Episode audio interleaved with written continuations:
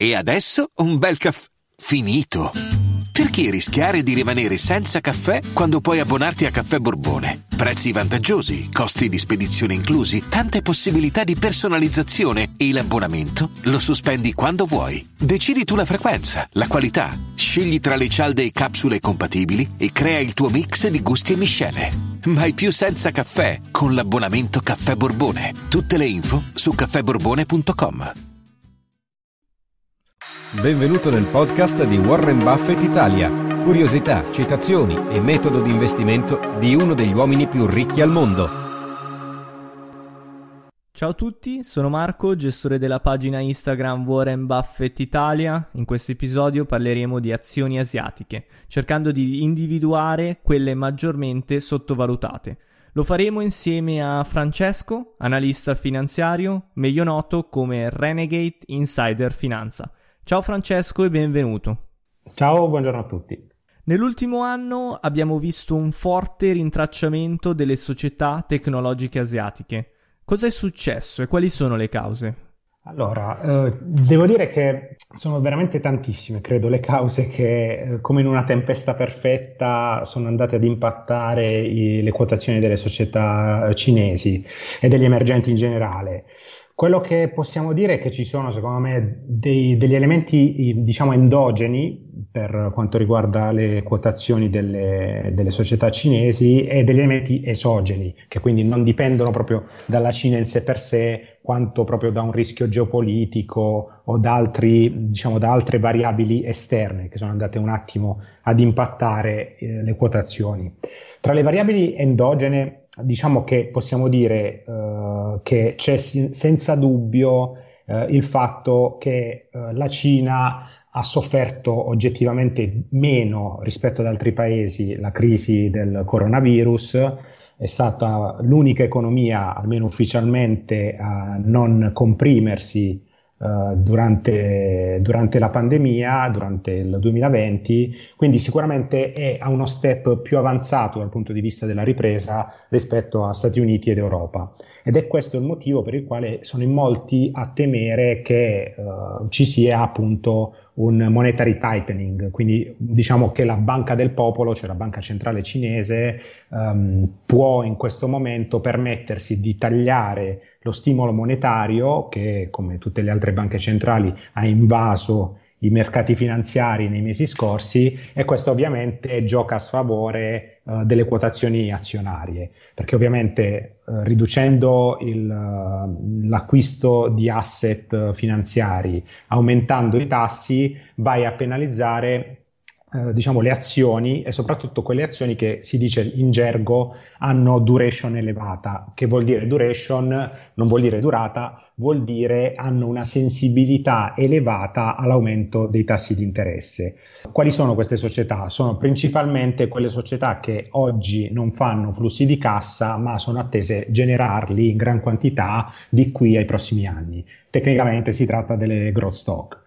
Uh, quindi uh, per questo motivo abbiamo visto le varie società uh, grow, eh, quindi per esempio penso alle società dei veicoli elettrici cinesi, ma anche le società big tech cinesi che, che nonostante tutto hanno un potenziale, generano flussi di cassa già adesso, che sono stati impattati perché se aumentano i tassi di sconto e quindi diciamo prima di tutto aumentano i tassi, ehm, eh, tassi, base che sono alla base poi del calcolo dei tassi di sconto di queste società in base a cui poi si va a calcolare il valore target, eh, il valore intrinseco di una società, è chiaro che tanto più alto il tasso di sconto, tanto minore è il valore intrinseco eh, della società su cui vai ad investire. E quindi quello che temono adesso gli investitori è che ci sia un aumento eh, di questi tassi e quindi una riduzione eh, dei prezzi delle, delle azioni. Ovviamente variabile endogena che non durerà per sempre, quindi dobbiamo anche ragionare, secondo me, su un'ottica di lungo periodo e uh, capire che ad un certo punto uh, la situazione si va ad arrestare e, uh, un, e poi ovviamente quello che farà da padrone nella, nella, valutazione della società saranno i fondamentali. Quindi è chiaro che se una società eh, oggi faceva uh, 10 miliardi di free cash flow e domani ne va a fare uh, 30, è chiaro che è inevitabile in qualche modo che si andrà ad apprezzare nel tempo, al di là dei tassi di sconto che vai ad applicare. Diciamo che forse c'è più un clima di tensione misto paura. Sì, esatto. Diciamo che ovviamente gli investitori, ovviamente parlo soprattutto degli investitori uh, non retail, ma investitori istituzionali, sono valutati in base al rendimento che ottengono nell'anno. Quindi se devono ovviamente allocare eh, i loro asset nella ma- migliore maniera possibile in quest'anno. Ed è per questo che abbiamo assistito ad una di quelle che, state, che abbiamo, che secondo me è una delle variabili esogene, ovvero alla rotazione settoriale. Cioè a un certo punto questi fondi hanno detto se aumentano i tassi in Cina è chiaro che queste società ne soffriranno, mi sposto su società che sono più cicliche, quindi vado ad investire in società per esempio di logistica, in società di automotive, in società di beni discrezionali, in società di materiali di base, quindi di materie prime. Queste ovviamente tendono a beneficiare dell'aumento de- o anche finanziari, se vogliamo considerare altri, altri settori. Sono tutte società che tendono a beneficiare dell'aumento dei prezzi, quindi dell'inflazione, perché riescono anche ad applicare un margine incrementale ai propri, ai propri clienti. Um, società tech, al contrario, sono tutto sommato stabili, anzi si trovano nella diciamo, situazione peculiare di trovarsi costi più alti a fronte di ricavi che sono invece stabili. Possiamo citare Warren Buffett eh, dicendo basta avere paura quando gli altri sono avidi ed essere avidi quando gli altri hanno paura. Potrebbe essere questa la situazione? Secondo me è una situazione che è molto calzante per queste parole, ma soprattutto nell'ottica di Warren Buffett, che non è un'ottica di ottenere un rendimento quest'anno, ma è un'ottica di lungo o lunghissimo periodo. Quindi è chiaro, eh, mi, eh, proprio per questo motivo mi piace molto eh, riprendere le parole di Warren Buffett nell'ultimo incontro con gli azionisti. Lui ha detto abbastanza chiaramente guarda, proprio in, apertura del, del, meeting con gli azionisti, guardate quali erano le top società, uh, le top 30 società uh, 30 anni fa. Uh, c'erano molte società americane, soprattutto del petrolio, c'erano società giapponesi, finanziarie in particolare. Uh, cosa è successo 30 anni dopo? Siamo di fronte a una situazione completamente diversa. Abbiamo la maggior parte società americane, la maggior parte società tecnologiche, eh, non ci sono più le società del petrolio che sono crollate, a maggior ragione nel 2020 quando c'è stato poi un crollo dei prezzi della commodity sottostante, quindi del petrolio, eh, e lui ha detto attenzione perché tra 30 anni la situazione sarà ancora diversa e ci troveremo molto probabilmente con molte più società cinesi all'interno di, di, questa, di questa speciale classifica, perché ovviamente l'economia cinese per forza di cose va ad espandersi a tassi di crescita molto superiori e non dimentichiamo che dal 2028 diventerà la prima economia mondiale. Perché la Cina è considerata emergente quando appunto è la seconda economia più grande al mondo? Allora, in questo caso diciamo che eh, va considerata economia emergente quell'economia che comunque ha tassi di crescita,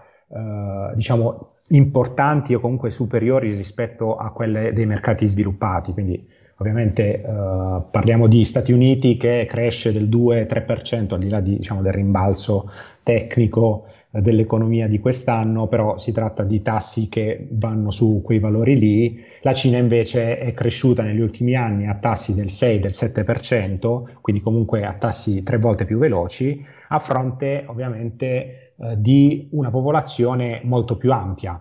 Che cosa vuol dire? Che se tu controlli e guardi il PIL pro capite della Cina, parli di uno Stato che ovviamente con il suo miliardo e rotti di popolazione ha uh, un GDP per capita, quindi un PIL pro capite di 10.000 dollari all'incirca, quando per esempio gli Stati Uniti fanno 63.000 dollari ed è quello che è la parte più importante e che caratterizza le economie emergenti, la crescita del, o la formazione, per meglio dire, del ceto medio. Cioè adesso la Cina sta passando da una fase, diciamo, tra virgolette, embrionale di economia molto eh, basata sul, sulle attività primarie verso la formazione di ricchezza, di risparmio e di aumento dei consumi che sono tipiche invece delle economie sviluppate eh, e quindi si sta formando quello che si chiama ceto medio, cioè il ceto che rappresenta il grosso dei consumi. Per farti capire, in un'economia sviluppata i consumi valgono all'incirca due terzi del PIL di un paese, per la Cina valgono poco più di un terzo, quindi è chiaro che è emergente perché sta piano piano evolvendo verso un'economia sviluppata, ma siamo ben lontani diciamo se consideri le metriche de, appunto di ricchezza di singolo, uh, di singolo cittadino ed è per questo appunto che ha grandi margini ancora di espansione come economia, nonostante la sua grandezza in valori assoluti. Ci sono altre variabili esogene che stanno impattando le quotazioni dei titoli asiatici? Uh, sì, sicuramente sì. Io penso che un altro, um, un altro, elemento che sia abbastanza impattante, o che è stato perlomeno abbastanza impattante in questi mesi, è stato l'andamento del dollaro. Uh, dollaro che da molti è visto in apprezzamento, soprattutto con il fatto che uh, Powell e la, la Fed hanno deciso di uh, ridurre lo stimolo, comunque non deciso, però stanno suggerendo piano piano ai mercati che ridurranno lo stimolo monetario uh, nei prossimi mesi, quindi ci sarà il cosiddetto tapering, quindi la riduzione degli acquisti di asset a partire probabilmente dalla fine di quest'anno, inizio dell'anno prossimo, per poi aumentare i tassi a partire dal 2023. Uh, questo ovviamente rende, apprezza di più il dollaro e un dollaro forte va a penalizzare i mercati emergenti. Perché? Perché i mercati emergenti sono il principale mercato di sbocco uh, di, della maggior parte dei beni. Uh, la Cina, per esempio, vale quasi la metà degli acquisti di uh, metalli industriali, um, vale comunque una quota molto molto importante degli acquisti di petrolio.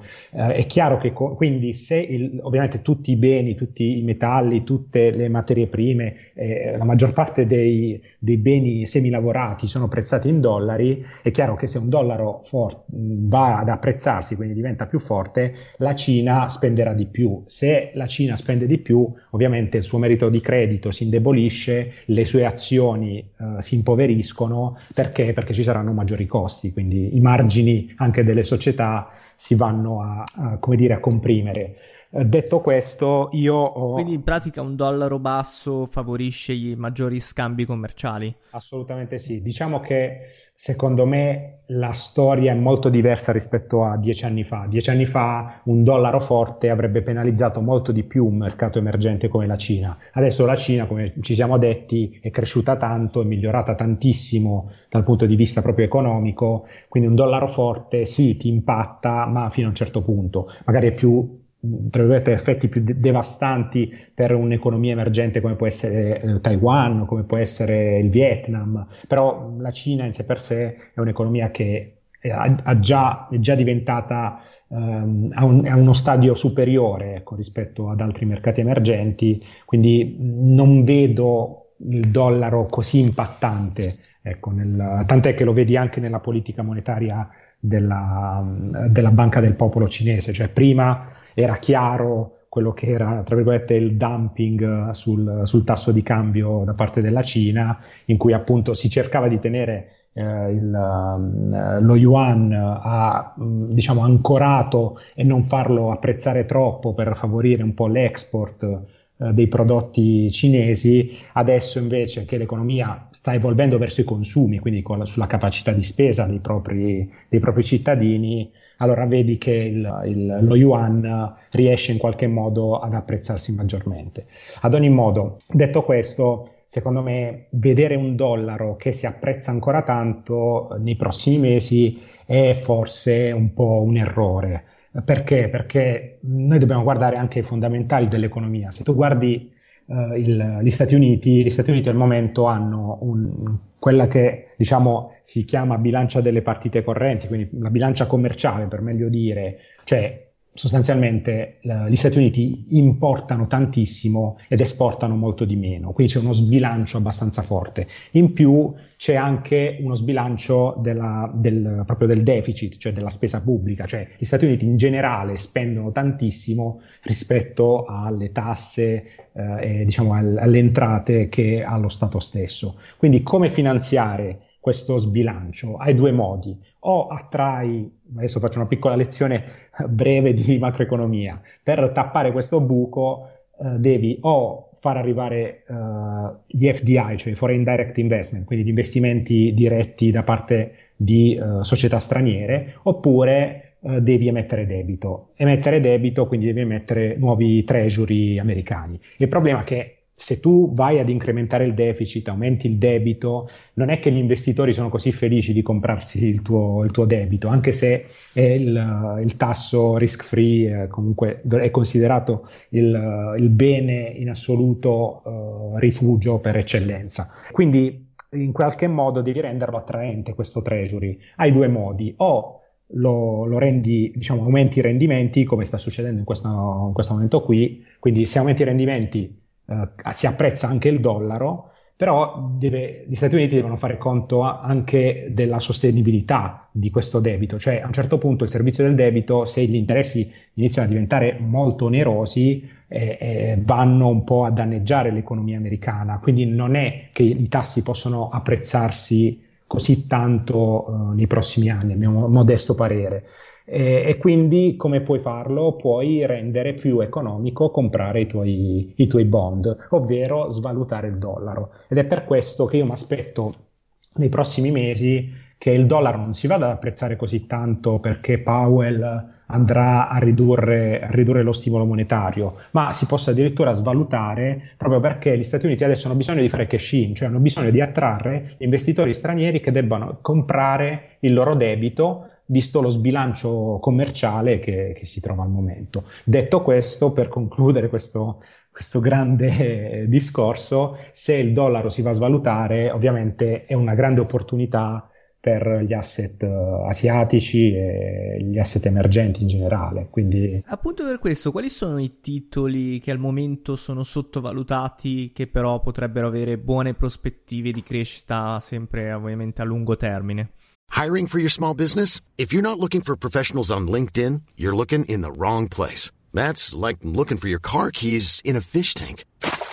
LinkedIn helps you hire professionals you can't find anywhere else, even those who aren't actively searching for a new job but might be open to the perfect role. In a given month, over 70% of LinkedIn users don't even visit other leading job sites. So start looking in the right place. With LinkedIn, you can hire professionals like a professional. Post your free job on linkedin.com slash people today.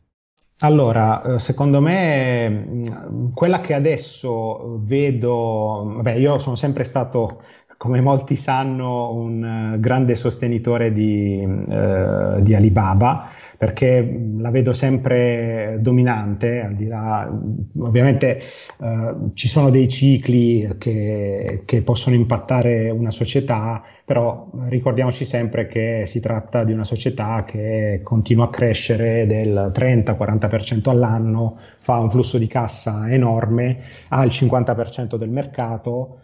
Eh, ovviamente c'è un rischio regolatorio sulle tech? Sì, certamente. Ci sono multe che sono arrivate e potranno arrivare? Sì, certamente. Però mer- quando sei dominante in, questa, in un mercato in questa maniera qui, anche dovessi perdere quota di mercato, è difficile che tu vada poi... E non potrebbe essere rischioso avere magari altre sanzioni dal governo cinese o eventuali limitazioni ulteriori? Guarda, secondo me um, il, uh, guarda, c'è stato uno studio um, di qualche giorno fa che proprio sottolineava quanto a livello di uh, uh, cibernetica, a livello proprio di investimenti nel, diciamo, nelle, nella tecnologia, La Cina, contrariamente a quanto si possa pensare, è abbastanza indietro, uh, addirittura si dice dieci anni indietro rispetto agli Stati Uniti. E uh, quindi, siccome la maggior parte della crescita ad un certo punto per un'economia, al di là appunto della formazione del ceto medio, però deriva dai progressi tecnologici uh, di un, un, paese, è chiaro che secondo me la Cina non può permettersi troppo eh, di stuzzicare e di andare a distruggere quelli che sono i suoi campioni nazionali tecnologici. È chiaro che... Sarebbe un po' come cannibalizzarsi. Esattamente, cioè, secondo me è un, un rischio che diciamo in una, tra virgolette, gara tra Stati Uniti e Cina, secondo me la Cina non può permettersi troppo di, di perdere e rimanere indietro, quindi in qualche modo secondo me Uh, il, uh, l'e-commerce va ancora sviluppato uh, e, e, e, come farlo se non appunto tramite una leva come può essere Tencent o come può essere Alibaba, ecco, che sono appunto società che per farci diciamo per capire hanno ovviamente un mercato enorme ma hanno anche un oligopolio perché sono, controllano l'80% del, dell'e-commerce. Quindi secondo me l'idea del regolatore e parliamo comunque di secondo, a mio modesto parere, prassi regolatorie non così evolute, perché l'ufficio antitrust cinese saranno 50 persone, sì e no, quindi non è che parliamo di, di diciamo, studi eh, ed economisti particolarmente fini, però secondo me l'idea è quella di dire uh, voi non potete permettervi Uh, di mancare di rispetto alle istituzioni come ha fatto Jack Ma in passato, uh, quindi mh, si interverrà in qualche modo, magari ci saranno altre multe, questo non è da, da, escludere, però l'atteggiamento che vedi già più collaborativo tra istituzioni e uh, società, uh, con il fatto ad esempio che si è fatto entrare nel board un, un uomo di Stato nelle società tecnologiche, con il fatto che ad esempio Alipay, controllata di Alibaba, sta collaborando e si adeguerà alla nuova normativa bancaria uh, in maniera tale da poi permettersi di potersi quotare nei prossimi mesi, se non anni, va un po' da, un po da vedere. Uh, questo comunque la dice un po' lunga su quella che è la direzione che poi le cose prenderanno. Quindi um, quello che mi aspetto è sinceramente che, come sempre avviene sulle, sugli emergenti, ci sarà volatilità, volatilità che vuol dire che Uh, può, possono passare anche sei mesi, possono passare 12 mesi in cui il titolo può soffrire, però parliamo di titoli con uh, un mercato aggredibile ancora enorme, che fanno già tantissima cassa e che stanno spingendo per espandersi sempre di più. Cioè, uh, ad esempio Alibaba, se vogliamo parlare nello specifico, nell'ultima trimestrale tutti sono rimasti un po' delusi dal fatto che i margini sono, sono scesi, perché di solito Alibaba gira su margini EBITDA margin superiori al 30%, questa volta è stata un po' deludente sotto questo punto di vista, però nessuno ha notato che Alibaba è entrato in nuovi mercati, cioè sta vendendo altri prodotti ed è chiaro che se tu vuoi vendere, vuoi entrare in un nuovo mercato e-commerce vendendo altri tipi di prodotti, soprattutto abbigliamento, eh, devi offrire degli sconti e quindi i margini vanno un attimo a scendere. Però se poi... Un po' come ha fatto Amazon inizialmente. Ah, sì, esattamente, esattamente. Cioè, alla fine eh, la gente ha sempre eh, apprezzato Amazon per i suoi tassi di crescita superiori al 20%, però ovviamente Amazon ha il 30% del mercato americano e il 10% del mercato europeo. Qui parliamo di una società che ha il 50% del mercato cinese che è fatto da oltre un miliardo di persone. Quindi, secondo me, eh, eh, considerato il fatto che il mercato cinese, come ci siamo detti, ha tassi di crescita importanti, si sta formando il ceto medio che consuma di più, quindi spende di più, quindi l'e-commerce sicuramente ne beneficerà. Si stanno facendo gli investimenti verso la digitalizzazione di questa economia, quindi ci sarà ancora un megatrend che va in questa direzione qui, eh, con una società che per quanto vista male dal regolatore ha sempre comunque il 50% e anche dovesse scendere per gli interventi regolatori, comunque è un mercato enorme um, mi riesce un po' difficile ecco, pensare che insomma, questo titolo uh, possa scendere o possa crollare nel lungo periodo, anzi io sono molto ottimista uh, da questo punto di vista perché ci sono una serie di forze che nel bene e nel male andranno a favore della società. On top non dimentichiamo lo sviluppo del cloud. Il cloud uh, adesso in Cina sta iniziando ad essere utilizzato e sta diventando mainstream. Um, adesso Alibaba Cloud serve all'incirca il 50% delle società del Fortune 500 cinese, eh, ovviamente sono contratti di lungo periodo che quindi tengono dentro per la durata di 5-10 anni i clienti e sono, è un'attività chiar- caratterizzata da quella che si chiama alta leva operativa, cioè ci sono costi fissi molto elevati, quindi una volta che hai superato una certa soglia di fatturato inizia a generare utile a manetta, quindi adesso, adesso siamo proprio in quella, in quella fase lì in cui Alibaba ha iniziato da poco a generare utile su questa divisione e nei prossimi anni andremo a vedere un effetto moltiplicativo degli utili proprio per, per, questo, per questo effetto leva operativa. Ok, qualche altro titolo oltre a Baba? Allora, secondo me un altro titolo, adesso non per essere banale, ma è un titolo che molti conosceranno e eh, che vedo abbastanza uh, sottovalutato è Baidu. Uh, Baidu è sostanzialmente, per intenderci, offre servizi uh, simili a quelli di, di Google, Uh, però ha una serie di altri interessi in, uh, diverse, in diverse, attività. Um, è una società tecnologica, sta sviluppando un ecosistema mobile, è attivo nella parte cloud, sta sviluppando anche uh, diciamo, i veicoli diciamo intelligent driving, quindi praticamente la guida autonoma e veicoli elettrici, quindi è una società ultra attiva in diversi, in diversi settori, poi anche... Può, può essere la Google cinese. Sì, se vogliamo intenderla eh, in questa maniera qui, sì, eh, diciamo che il grosso dell'attività deriva proprio dalla, mm, eh, diciamo, dall'attività di, eh, di, costi per click, quindi da, dalla parte pubblicitaria nei motori di ricerca. Um, però è una società che appunto sta mettendo radici o sta piantando semi un po' in uh, diverse attività e per forza di cose, essendo una del, dei primari leader tecnologici, secondo me andrà prima o poi a raccogliere i frutti di tutti questi, questi investimenti qui e al momento Baidu gira a dei multipli ridicoli per, per, il tasso di crescita che ha questa società. Parliamo di una società che uh, cresce, per intenderci, più o meno del 20% all'incirca all'anno, eh, fa circa 100, 120 miliardi, quindi parliamo circa 20 miliardi di dollari eh, di fatturato eh, atteso per il 2021, eh, multipli che sono, sono, molto alti, perché, scusami, multipli, eh, margini che sono molto alti, parliamo all'incirca del 25-30% di EBITDA margin, generazione di cassa molto elevata, perché è una società che alla fine di investimenti e di capex ne fa molto, molto poche, cioè per, per farti capire, uh, a fronte di uh, un EBITDA che vale all'incirca 30 miliardi di renminbi, quindi stiamo parlando di circa 5 miliardi, quello che riesce a trasformare uh, in free cash flow è all'incirca un, un 4, un 4 miliardi abbondanti. Quindi eh, è un qualcosa che anche sì, 3-4 miliardi abbondanti, quindi vuol dire che c'è una cash conversion molto elevata e chi investe in una società del genere ha un ritorno molto elevato, quindi che è crescente nel tempo. Ed è per questo che è sicuramente un'attività, una società molto interessante che adesso gira a multipli molto bassi.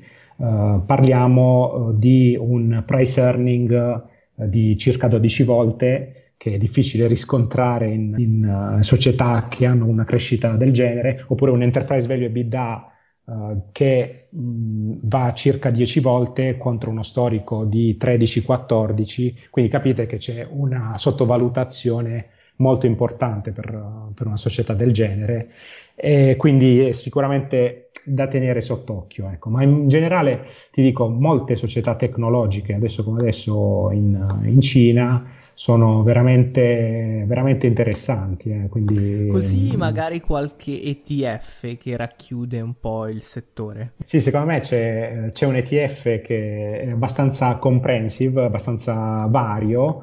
Uh, che il, uh, si chiama Amundi MSC Emerging Markets, che comprende un po' tutti i mercati emergenti, quindi non solo la Cina, non solo l'Asia, e secondo me è una scommessa spendibile, eh, al di là del, visto che ha dei rendimenti certamente eh, volatili, no?